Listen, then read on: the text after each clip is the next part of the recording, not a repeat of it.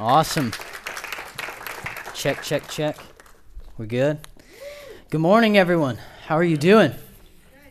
I, uh, Pastor Marvin, here, let me grab a water bottle here. Um, Pastor Marvin is in Mexico this morning, and uh, he sends his love. He texted me bright and early uh, and said, praying for you guys and the team and everyone who walks in today. And um, so, yeah, um, he asked me to speak uh, since he's out, and uh, it's going to be fun. So, we are in our last week of our Evolve series, uh, and uh, he wanted me to speak on passing the torch. Um, so, basically, leading generationally. And um, I was really excited for that because him and I have been opening up this conversation for uh, over a year now, uh, where we've, we've just been talking and saying, hey, we don't know what this looks like, uh, but we want to at least talk about it. And, um, and so it's been really good, and we've made some way in that, and so I'm excited to share with you um, this morning. Uh, but first, before we start, um, I just want to address um,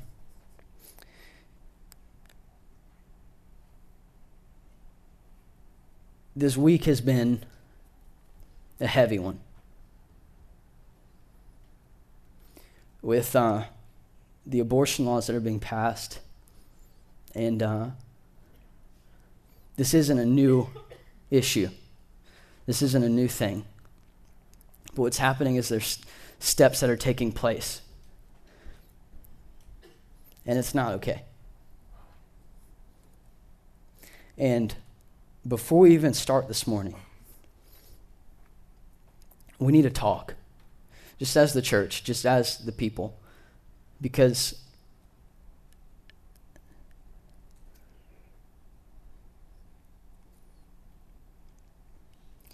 it's been really, really hard to prepare this message this week. Every time I've sat down with the Lord, I can't think straight. And Friday night, we had our family dinner for our young adult group. And and about an hour before it started, Holly just looked at me and said, Hey, you got to come back to earth because people need you tonight and you're not here.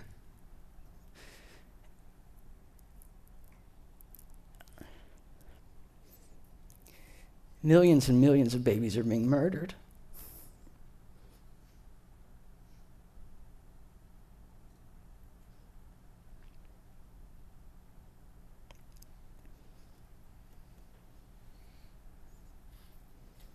And we've got to do something about it.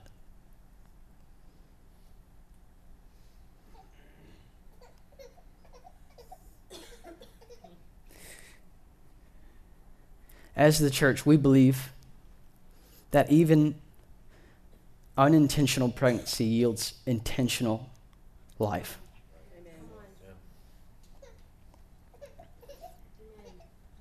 And the Bible says that I knew you in your mother's womb. And we believe that every child as being conceived has destiny. Amen.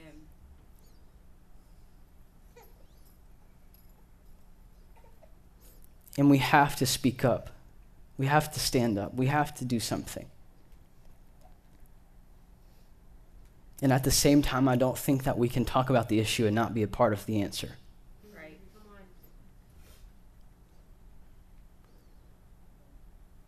As the church, we need to do a better job at supporting mothers and children in crisis.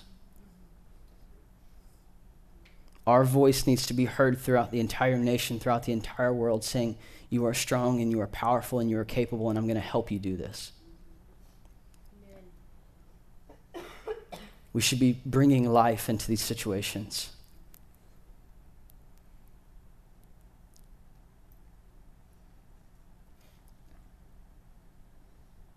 And I think we've been really scared to talk about it. I think we've been really intimidated. But we've got to open the conversation.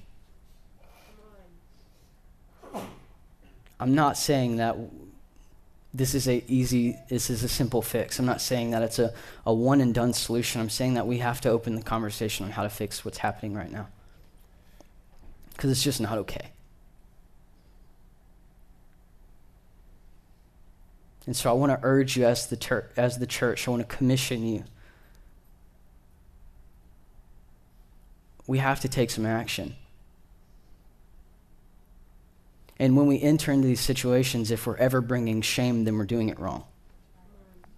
Nobody is going to receive anything if we're coming with emotion and anger and we're shaming them. We have to bring love, we have to bring hope, we have to bring peace to these situations. This is bigger than Christianity, what is happening. This is bigger than the color that we vote for. This is about humanity.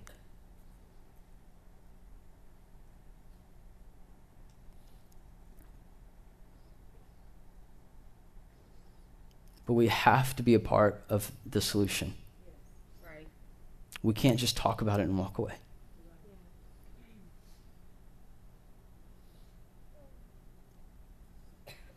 We have to invest some time. We have to invest some money. We have to invest our life for this. Because what's happening is a voice is being taken away. And we've got to stand up for that voice.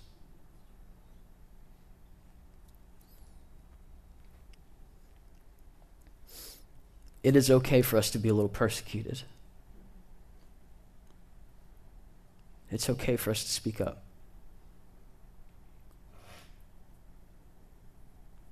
And I was praying about this, and I was just, and Holly and I were talking through this, and I really felt the Lord speak into, the, into this.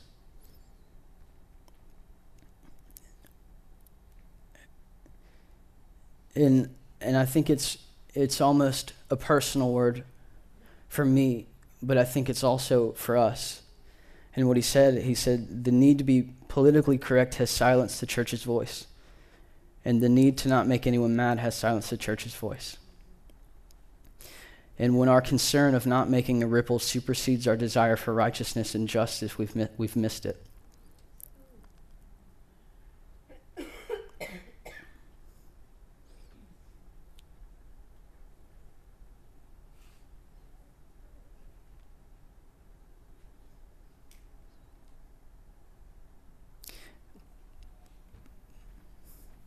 But again, it goes back to the thought of we can't just talk about it.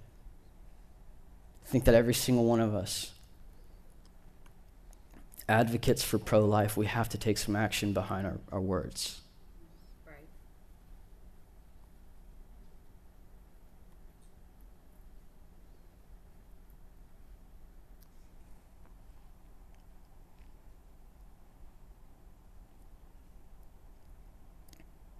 We need to be a people that pray over this. We, we, need, we have to be in prayer over this.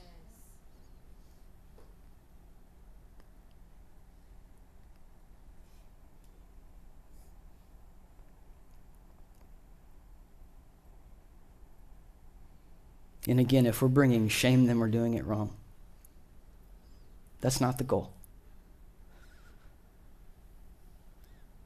But what's happening is not okay. It's just simply not.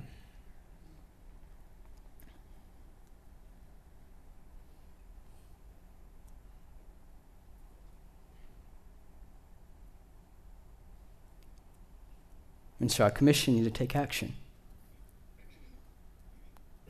Be hope. Be the light for somebody. Be the peace that someone in crisis needs. And I think we need to continue this conversation.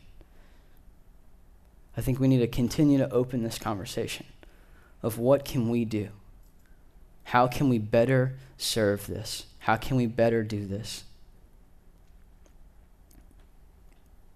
And I think whenever we begin to talk about it, we'll begin to, the Lord will begin to give us ways to do it, to make this situation not existent.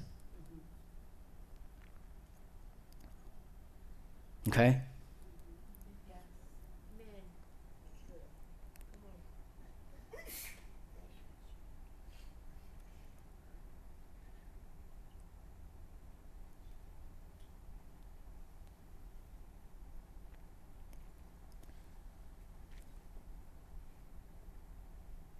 We can't just look away from this.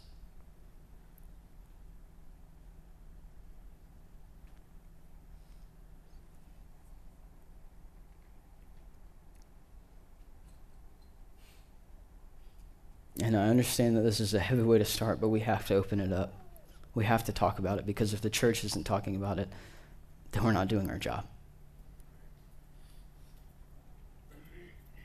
The Lord called us to be activists.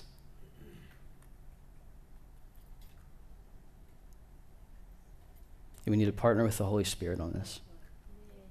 Okay? So let's pray over this. Um, John, would you come pray over this? Can we grab him that mic?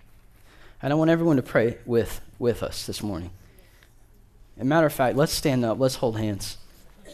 Everybody join together and let's pray over this. Father, we come to you this morning. Pray that we would start taking action. Many of us are angry. Many of us are frustrated. Many of us hate seeing what's going on. But it's not pushing us to do anything other than feel bad about the situation.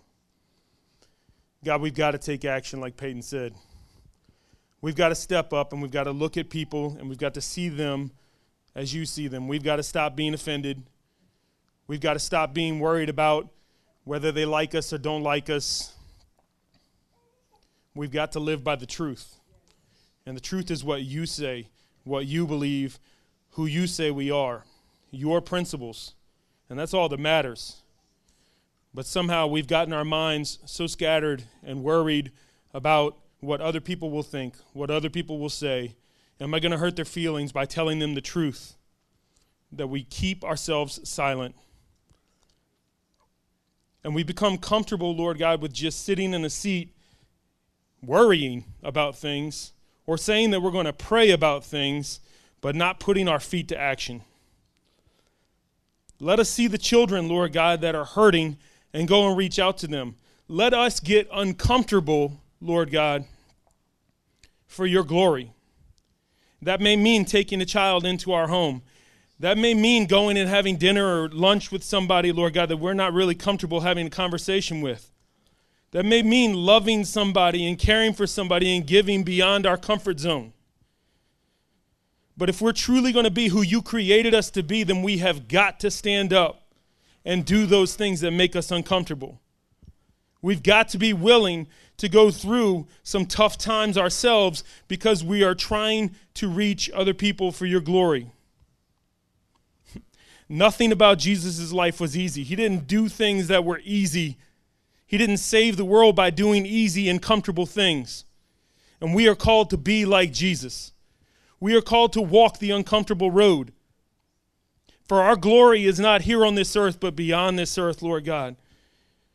What we do here is work, and we need to work, Lord God. I pray that you would just help us to have boldness that we have never had before. Help us as a church to rise up like we never have before, Lord God.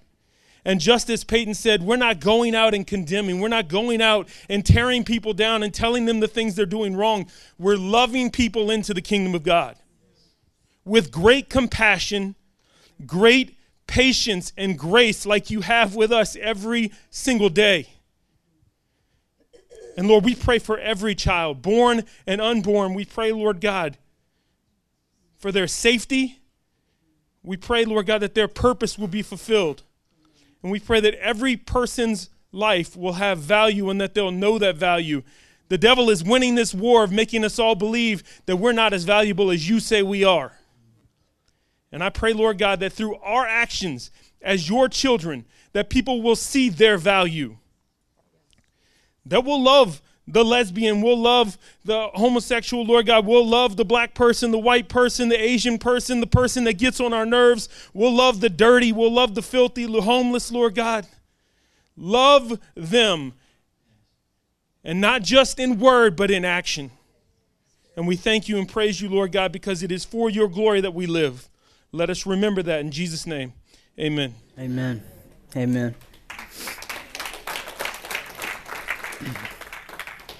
Awesome. Um, I think it's really important that we talk about these things. I think it's really important that we sit down and figure out solutions. I think it's really important that we don't pray for it once and move on, but we come back to it and we open this thing up of how can we, as the people of God, make this better. Okay? Amen. Amen. Awesome. Um, so, like I said this morning, um, Pastor Marvin asked me to preach on passing the torch um, from generation to generation. And uh, so he passed it to me to, to speak on. And um, it's going to be good. All right? You ready? Let's do it. Uh, so, life is a relay, relay race. Um, life is not a sprint, it's not a marathon, it's not a jog. It's a relay race, and it takes each and every one of us to make it happen. Uh, and it takes the, pa- the passing of the baton to finish the race. And, um, and so I want to talk about that. And so, actually, um, this is an example of what we don't want. In, in Judges 2, uh, verse 6, we can put that up. It says, uh, here, I'll just, you know, read it from the Bible. Um, when Joshua dismissed the people, the people of Israel went uh, to his inheritance to take possession of the land. And the people served the Lord all the days of Joshua and all the days of the elders who outlived Joshua, who had seen all the great work of the Lord uh, had done for Israel. And Joshua, the son of Nun, servant of the Lord, died at the age of 110 years old. They buried him within the boundaries of an inheritance in Timnath Heres. Um, blah, blah, blah. And then verse 10, it says, In all that generation, we're just not even going to attempt, okay? Um, verse 10, it says, In all that generation uh, also were gathered to their fathers, and there arose a generation of after them who did not know the Lord or the work that he had done for Israel. And so we see this in, in, insane life of Joshua, this fantastic military leader, and we see all the things that the Lord did for the people of Israel in his lifetime 110 years where the Lord just poured out on these people and brought them out of this place and, and, and did amazing works for them. And then we see this generation pass on we see this generation die out. And because the goodness of God wasn't communicated from one generation to the next, arose a people who did not know the Lord. And so that is what we don't want. Right? And so first and foremost, I think it's important that we that we say, hey, we as a people, old, young, big, small, fat, skinny, doesn't matter we need to talk about the goodness of God and what He's doing in each and every one of our lives. And especially when it comes to the older generation, to the younger generation, we need to learn how to communicate everything that God has done for them so we can have an understanding of who God is in our life and have an expectation for what He's going to do. That's very, very important. Mm, we always talk about the power of testimony, and, and we always talk about um, just how effective that is in its truth. But there needs to be an aspect of this where it's the testimony of a generation to the next. Or it's not just a personal testimony, it's not, but it's a testimony of what the Lord has done for a people. And then what happens when we communicate that to the next is they have an understanding of God and how good He is. And whenever we do that, well, then our children will know who God is. And um, So that's the goal. The goal is for one generation to successfully communicate the goodness of God to the next so that we have an understanding. And, um, and so I think there's, there's a lot to this. Um, and, and we're to dive into it. And so, kind of, this isn't like a. Um, so, I've got all my printed notes um, that I have. And usually, whenever I prepare a message, it's I kind of like to have um, some order to it, just because it helps me communicate it. Um, but this one wasn't really like that. It, the way it kind of played out just wasn't uh, like that. There's going to be order, and you can take notes, but uh, there's not. I'm I'm kind of going to address um, the older generation and the younger generation and then the generation after that. And so the reason that I pointed here is because I didn't want to point at anyone. I'm not going to put you into a generation. You put yourself into one, and I will not take responsibility for offending you. Um, I had a. Uh, I guess I can say this. I I went and led worship somewhere. Not going to say where. And um, it was a ladies' event, and uh, this I was they fed me dinner and stuff, super sweet. And this lady who was happened to be sitting next to me, she was probably like 70s, like 70s, 80s, and um, she looked exactly like one of my childhood friends' grandmas. And um, and so I was like, "Excuse me, ma'am, sweet, sweet little old lady. Excuse me, what's your what's your name?" She said her name. I said, and then she asked, "Why did you ask me that?" And I was like, "Oh, well, you looked a lot like one of my old friends' grandmas." And she gasped. She's like, "That's offensive." And I was like, "You do know you're old, right?" like, like I'm not trying to offend you, but you definitely are mid 70s, early 80s. And so from then on, I just don't talk about people's age. From then on, it was like, okay, if you don't know that, then I don't know what people know. And nothing is true. Um, so that's why I keep it on the stage. And uh, yeah. So that was one of super awkward moment, and it was weird. Anyways, um, so first things fo- first, uh, I want to address uh, the older generation, and uh, first I want to say that we need you. As someone who is in the up and coming stages of life, we need you. And I know that um, sometimes we've pushed you away, but I want to apologize for that as for a people. And um, and the truth is is that we need each other. Um, we need your wisdom, we need your experience, and we need your guidance. And uh, and I want to let you know that we value your opinion. Um, that we want to have open ears to hear you, and um, and so I want to encourage you. And this is something that Holly and I have talked about for a bit now, just in our home and throughout our life. Is you know who is mentoring us? Who do we have in our life that's speaking into our life? And obviously, um, you know, I have those those men in my life, and I have those spiritual mothers in my life who who have done more than words can say um, for me. And uh, but who is who is mentoring us as as as one? You know, as a couple, as a as one marriage. Who is who's mentoring us, and who's fathering us, and who's mothering us, and um, you know, because the goal for discipleship is to let people's floors be your ceiling, right? And so that's saying that a good leader, a good father, a good guider, a good guider, a good guidance um, says, "Hey, I want you to do more than I did. I want to set you up to be more successful than I was." Amen. A good leader doesn't say, "Yeah, you can do that, but stay behind me."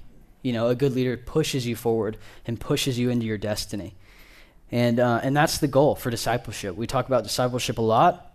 we talk about it, it, it, can almost become a white noise kind of word uh, because we do talk about it so much. But if we understand the heart of discipleship and, and what it's for, then it holds so much weight. And, and so I'm saying, from my generation to yours, we need you to disciple us. We need you to be a part of our life. Um, and we need you to raise us up. We need some foundation in our life.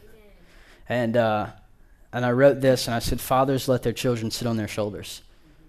And, um, and I've had some people who've let me sit on their shoulders figuratively. And whenever they did that, I was able to see. And that brought me out of a lot.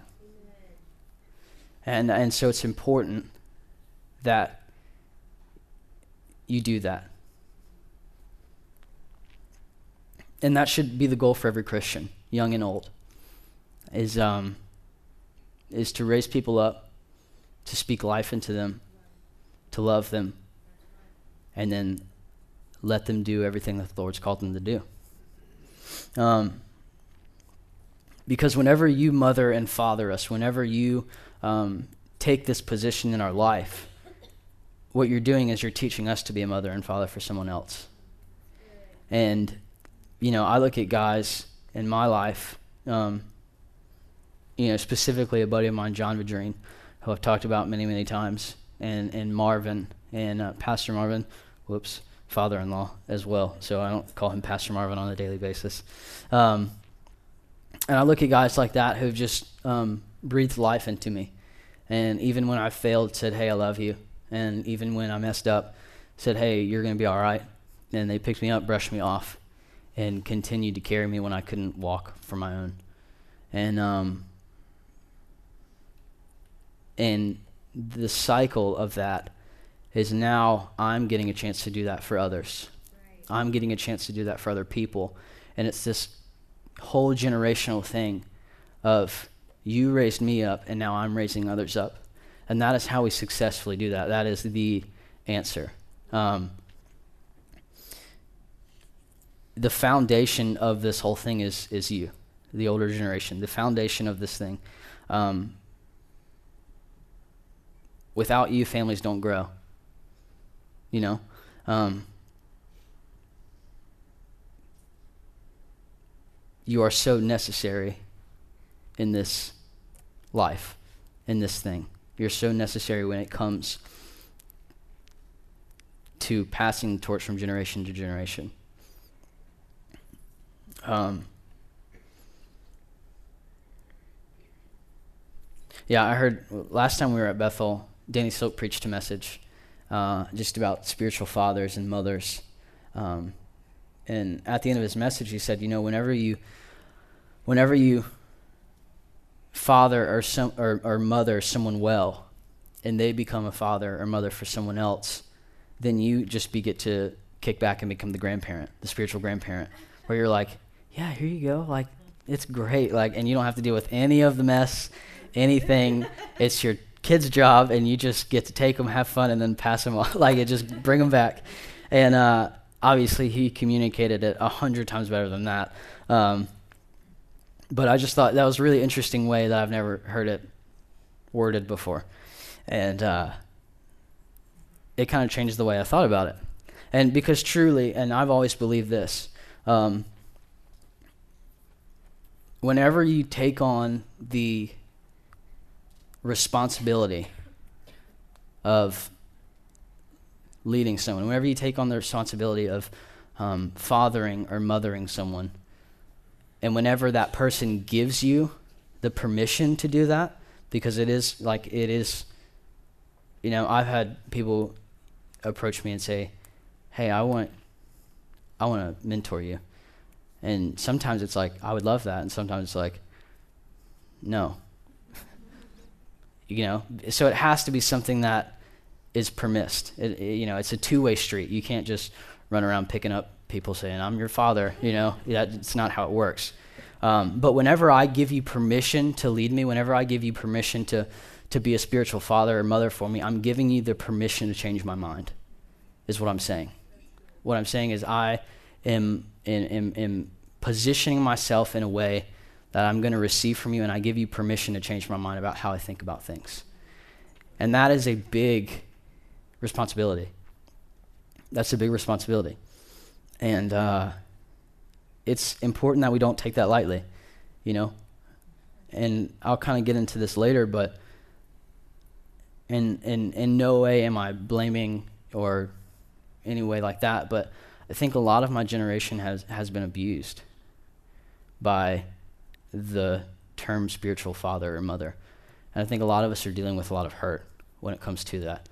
And so, understanding the weight of this position that you hold in our life um, is important. It's an important that we understand the severity of what's happening. That it's not a light thing. Whenever I give you the permission to change my mind, I'm giving you the position to really build me up or really tear me down.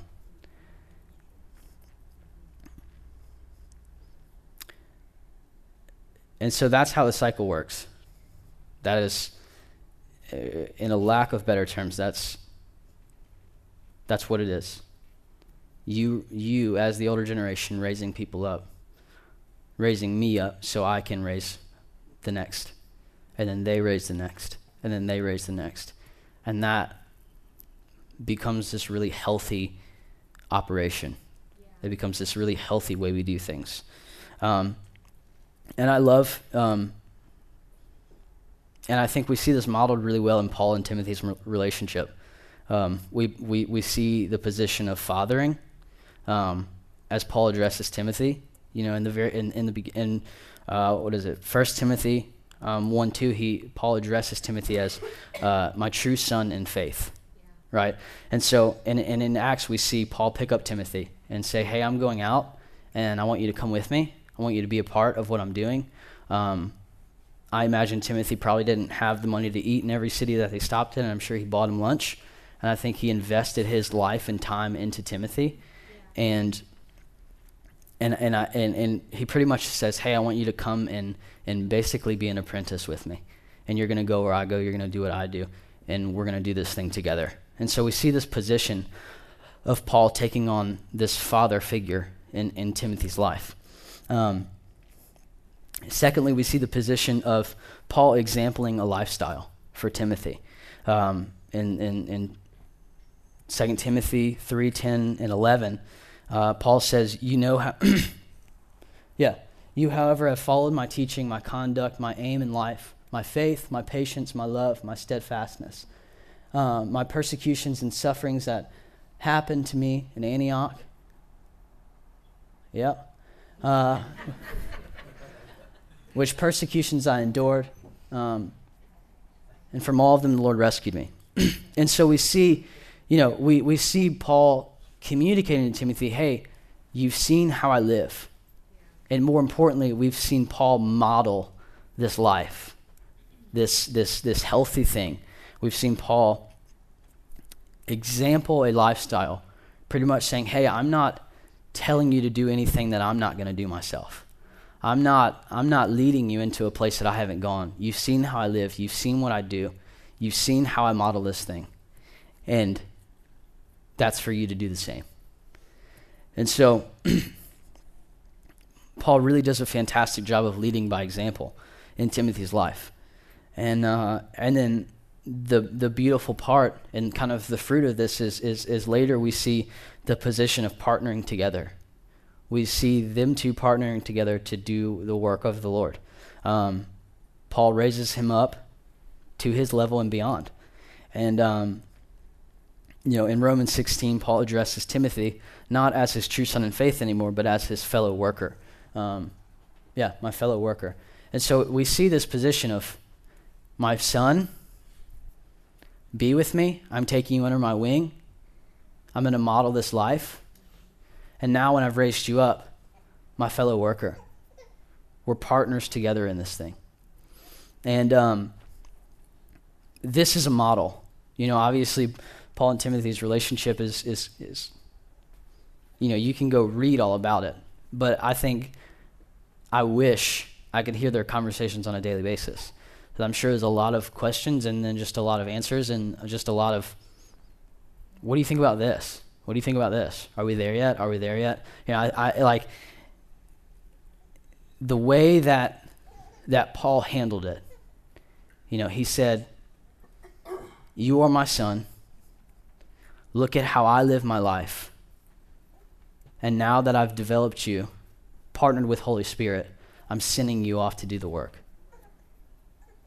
And now I've raised you up and I'm sending you off to do more and bigger and better things than I did. Right? And uh, this is like the healthiest model of it that, that, you know, this is the goal, you know, for, for you, the older generation, to take us and and say, hey, be with me. Come be a part of my life while I invest in you look at how I live, watch how I do things, ask me questions, and then go and do it because you're ready. And uh, and so and and I think the other thing that I want to talk about um, to you, um, not saying anyone in particular, but the older generation. Um, all the while, while you're raising us up, all the while where, um, where you're investing in us and speaking life into us, um, we still have to have the room to fail. You still have to give us permission to fail. Uh, because I, I, I, need you to understand that we're learning. Um, and you have to give us the space to try things and, and experiment with the Lord. And uh, because the, fa- the truth of it is, the Lord is speaking to us a new way to do things, right? Because He's speaking to us for our generation who receives differently. And He's speaking, obviously, the heart of what's communicated does not change, right? This is this is it. You know, if we're not teaching that, then guide me, you know. Um, but the Lord is communicating a new way um, that He's moving in us, and so we need that permission from you to fail. We need that permission from you. Um, even when we disagree on things, to honor each other and say, I have to try this because the Lord is speaking to me and I just got to do it. And then you say, okay, like, go for it you know. And uh, there's been a lot of conversations that Pastor Marvin and I have had um, where we we're, we're bringing something up and it's like we just disagree, and it's like you see it this way and I see it this way, and obviously I want to position myself to learn. At the same time, this is what I feel the Lord speaking to me, and so it becomes a really complicated situation. And so obviously it's a case by case thing where we have to figure out, you know, what the Lord is speaking. Um, but there's some times where I have to submit myself and say, hey, I'm, I, I trust you. And so even though I disagree with this, I'm going to follow you and I'm going to I'm going to be a part of that and I'm going to do that because you said so and I don't I don't want to position myself to have an ex to have to have an explanation for everything that I do. Um, I, I want to position myself um, as a son would to his father and I want to I want to bring myself and say, hey, I understand. I've learned enough to know that I don't know that much, and I want to learn from you. And, and then there's also been situations where he has said, hey, I don't understand this, but if you have peace, I trust you because of what I've instilled in you. And so I am going to lay down my disagreement and I'm going to say, hey, go for this. And I believe in you, and you've got my backing, you've got my support. And whether it's a success, a success or a fail, it doesn't matter. And, and so there's both of these, these, these aspects of it. Um, and I think that, that we just have to talk about it. I think we have to figure it out situ- situation by situation. Um, because sometimes it's going to be one and sometimes it's going to be the other. Um, and there's also been conversations where, where Marvin has said, hey, you're wrong. And I've said, okay. You know? And obviously, I'll, I'll ask why because I want to learn why I'm wrong, you know? And so it, it, it's not just, hey, you're wrong, get back. It's, hey, you're wrong because of this. And, he, and him, as the older generation, does a really good job um, of explaining that to me, right? Um, and then there's been, you know, and so there's these situations, and it's not, uh, it's not just you answer it and then we move on. Um, it's a lot of case by case things where it's us con- conversing and talking about what's happening and then figuring out an outcome for there. But the most important part of what I'm saying is that we partner together to do it. Uh, we were in Texas um, driving around, and this was before we even opened up any of these conversations. Um, and we talked about a lot that weekend, just about church and stuff. And so I don't remember all of it. But essentially, at one point, he said, Hey, I need you. As much as you need me, I need you. And and I looked back at him and I said, "Hey, I need you." You know, there isn't one that's more important than the other. There isn't, but it's a passing of the torch. It's him saying, "Hey, I value and I need you," and it's me saying, "Hey, I value you and I need you." You know, it's not it's not this thing of It's our time to shine. Get out. You know, it's this thing of saying, hey, the mic is being put in front of my face and I need some help preparing my message. You know, because we're coming into this time where, where, where, where people like me are being passed the mic. Right? And I want to make sure that as, as, as comfortable as I am in my identity in the Lord, as comfortable as I am with, with what the Lord says to me and how clearly I hear the voice of God, I want guidance. Because if I'm guiding myself, I'm blind. And so I want your opinion. I want to hear what you have to say. I want you to correct me when I'm wrong. I want you to explain it to me. I want you to be a father. I want you to be a mother. You know? Um, because, like I said, the Lord is putting something new in our heart.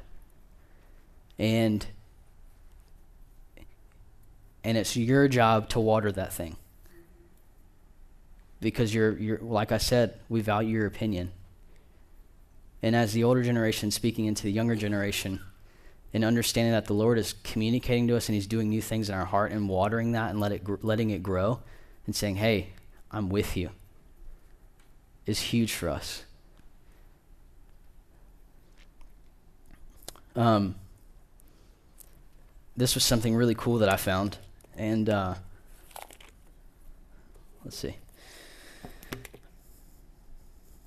Yeah. Um, so this is the, the story of uh, David and Goliath. I don't know if you've ever heard about it. Um, and so I'll just read I'll just read these last few verses. Uh, verse 31. Uh, yeah, it says, When the words that David spoke were heard, they were repeated before Saul, and he sent for him. And David said to Saul, Let no man's heart fail because of him. Your servant will go and fight this Philistine. And Saul said to David, You are not able to go against this Philistine to fight with him, for you are but a youth. Uh, and he has been a man of war since his youth. Uh, but David said to Saul, Your servant used to keep sheep for his father. And when there came a lion or a bear uh, and took the lamb from the flock, I went after him, struck him, and delivered it out of his mouth. Uh, and if he arose against me, I called him by his beard and struck him and killed him. Your servant has struck down both lions and bears, and the uncircumcised Philistine shall be like one of them. wow. Uh, uh, for he has defied the armies of the living God. And David said, The Lord who delivered me from the paw of the lion and the paw of the bear will deliver me from the hand of the Philistine. And Saul said to David, Go and let the Lord be with you. Then Saul clothed David in, his armor. He put a helmet of bronze on his head and clothed him with the coat of mail. And David strapped a sword over his armor, and he tried in vain to go, for he had not tested them. Then David said to Saul, I cannot go with these, for I have not tested them. So David put them off. Then he took his staff in hand and chose five smooth stones from the brook and put them in his shepherd's pouch. His sling in his hand, he approached the Philistine.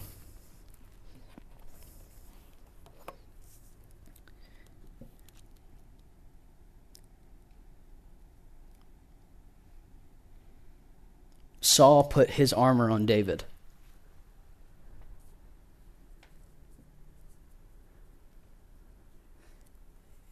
And he had to take it off. As the younger generation, I can't wear your armor, but I can carry your wisdom.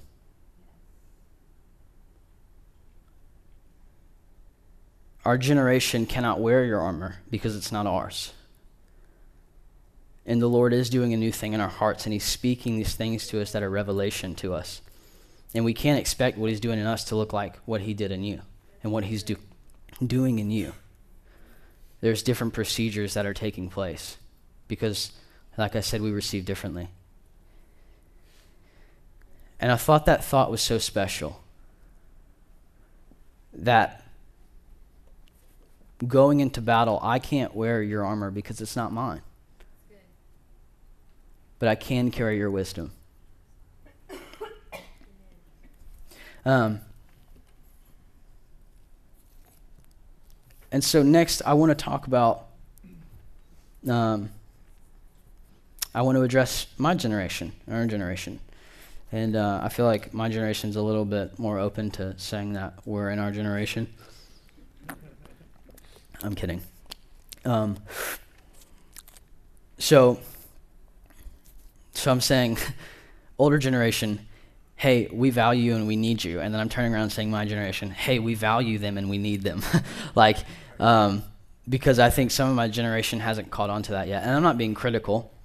I just think we're in a place um, that we're in this spot. And so we need to receive um, from the generation before us and give to the next. And we're in this contention of doing that.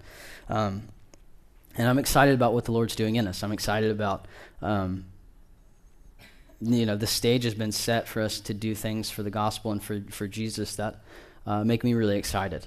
Um, and so I think, and I'm not saying this, you know, obviously this isn't true for every single person, but I think a majority of my generation has come into this mindset of I'll handle it and I don't need help. Uh, and we've kind of come into this self help mindset. Uh, because, like I said, I feel like a, a, good bit of us have been hurt by authority figures. And so we've come to this place where it's saying, hey, I'm hurt, and because you hurt me, I don't want anything to do with that. I'll just help myself. I'm going to read all these books, and I'm going to make myself a better person. And, um, and that's dangerous. You know, and, e- and even if that's not true for, for you, that's the story that's being fed, right? Um, and, and, and for a lot of us, the word authority has been perverted into a gross concept. And so we almost run away from that, that word. Um, I know personally for me, that word was like a curse word for a long time. It was like, I don't, oof, like, no, like, you're not my authority. Like, that's not how we're playing this game. And uh, because I was hurt. And, uh, but I think the Lord had to do a really, um, He had to redefine authority for me. And, and so, and how I've related this is to, um, you know, I can look at my marriage, or I can look at, okay, I can look at the worship team, uh, for instance. So, oh yeah, I'm Peyton, uh, the worship pastor at the Harbor. Didn't say that if you're new. Um, glad that you're here.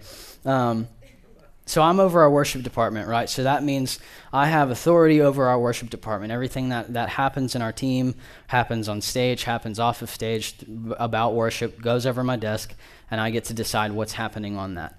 Um, and so my my job is not to rule over the team uh, with dominance and by control. My team is not my, my job is not to to tell people what to do and to tell them how to do it. Uh, my job as their leader, as their authority figure, is to remind them of who they are. My job as the authority figure in the worship department uh, is to value their voice and remind them that I do value it. Uh, and, and the same goes for my marriage. You know, I can, I'm the head of the house. And so my job is not to dominate and rule with control, but my job is to tell her that I value her and, and, and, and allow her voice to hold some weight at our table. Right. And so me being in, in and so being the authority figure for me is, is, is it means that you stand by them. It means that you support them, you hear them, and you speak life into them. Right? And so when authority was defined for me in this way, it changed the way I thought about it. And I said, hey, I really need that. Uh, and I really want to be that for others. And, and, and so I wrote this that leading well uh, is, is, is simply uh, partnering together with those that you're leading and inviting their voices to hold weight. Uh, and I think my generation needs this revelation um, that authority isn't saying, uh, there's going to be a, a dominating control aspect of it. But it's saying, hey, authority is someone to speak life into you. And, and, and authority is, uh, is, is, is saying that your voice is going to be valued. And, and authority is supporting as much my job as the worship pastor is support them to, to support them as much as they support me, right? And and it, so it's this thought of you got my back and I have yours, and I love you and I believe in you. That's what authority is. And uh, the narrative that I've heard from from a lot of people um, in my generation is I want to do things differently, and and a lot I've also heard this statement a lot is I want to do things different than my parents, and I think that's great. And I think like there's nothing wrong with that. But I think if we don't approach that with a healthy mindset, we will repeat the negative of what was taught to us in our, t- in our attempt to do something differently. Um, if we don't like if we don't reconcile our heart with the hurt that we've experienced we will automatically replicate it. And uh, and, and and kind of everything that we that we heard about and don't like will do the same thing to the next.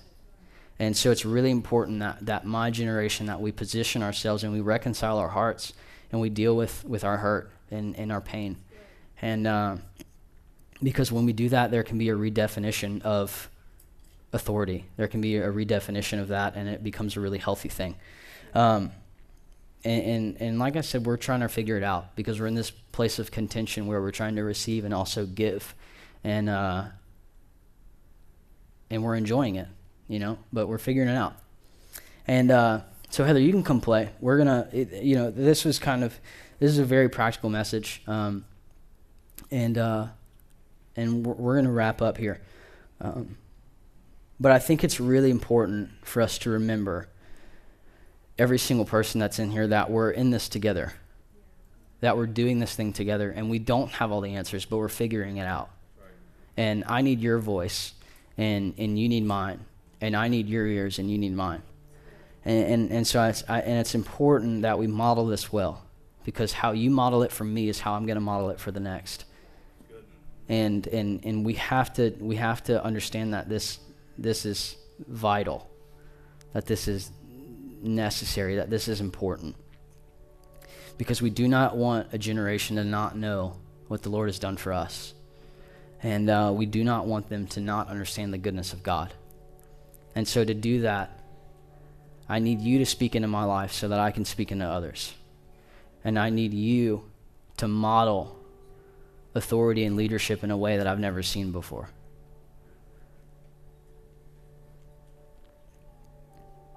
the topic is, is bigger than us individually. The topic is way bigger than any one of us in this room. Um, this topic is, is generational, you know, and it's huge. And and I don't think that everything that I said today is the answers. I don't think that I think there's many ways that we can improve that. And so what I'm saying and how I want to end this message is let's continue this conversation on how to partner better together. Let's continue this conversation on how we can work better as one people and as one group and let us keep improving because what we're doing right now the topic that we're talking about right now and us figuring out to figuring it out together makes the lord really happy and so and it's important that we continue this it's important that we continue this conversation and it's important that we understand the weight of what we're doing. Because we're literally setting the stage. You have set the stage for me. And now I need to learn how to set the stage for the next. And that is huge. And so I the the way I want to end today is I want to pray. And I want to ask the Lord to give us new ideas and better ways in revelation and, and, and I want us to give him new perspective on how to model this as a people. Uh, because we should be the best in the world at this. We should be the best in the world at discipling people and raising them up to, to walk into their God given destiny. And, and, and, and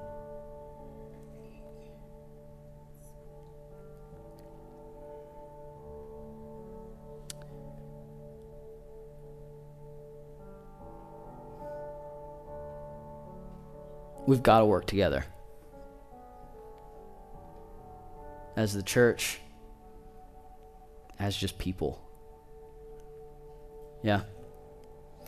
And so let me pray for us, and, and then we're gonna um, and then we're gonna release. But I want us to just begin to think um, in this way. I want us to begin to think in this manner of um, of passing the torch from generation to generation. Uh, and so, Father, we love you. We thank you for who you are. We thank you for um, just your love for us. We thank you for uh, the opportunity to partner with you on things that are way bigger than us. And so I pray that we would have a revelation. I pray that we would have a better understanding, and I pray that you would give us a new perspective on how to successfully raise up the people who are behind us. And I, I pray that you would give us revelation on how to love each other better and how to value each other better and how to honor each other better. And I pray that we would truly work as one people to see your kingdom come and your will be done. God, give us divine strategies and ways, God, that we can, and, and, and give us.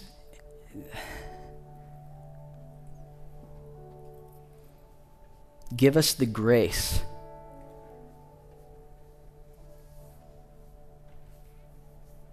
Give us the grace to understand this better. God, our hearts are yours, our minds are yours, and we submit our ways to yours. And so I pray over this generation who is, who is before me, God. And I pray, continue to give them wisdom, continue to speak into their heart, and continue to give them ways to lead me better. And I pray for my generation, God, and I pray that we would begin to, to turn our heart into this position of, of, of reception. I pray that we would continue to open our heart um, into this thought of, of, of guidance and I pray that you would continue to speak to us what you're speaking. I, I pray that you would continue to give us new ways uh, to do this thing. I pray that you would com- continue to give us the dreams for our people and our generation and our time, God. I pray that we would say the time is now to do something. And, and I pray that you would give us this revelation of what you want to do, God, and give us divine strategies to do it. Because, because all we want is what you are, all we want is what you want for us. I pray for healthy families, God, literally and spiritually.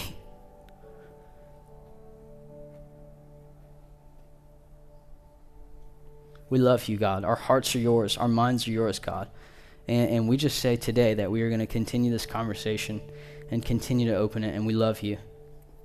And in Jesus' name, everybody said, Amen. I love you guys. Um, yeah, let's talk about this more, all right? You guys have a fantastic Sunday. See you.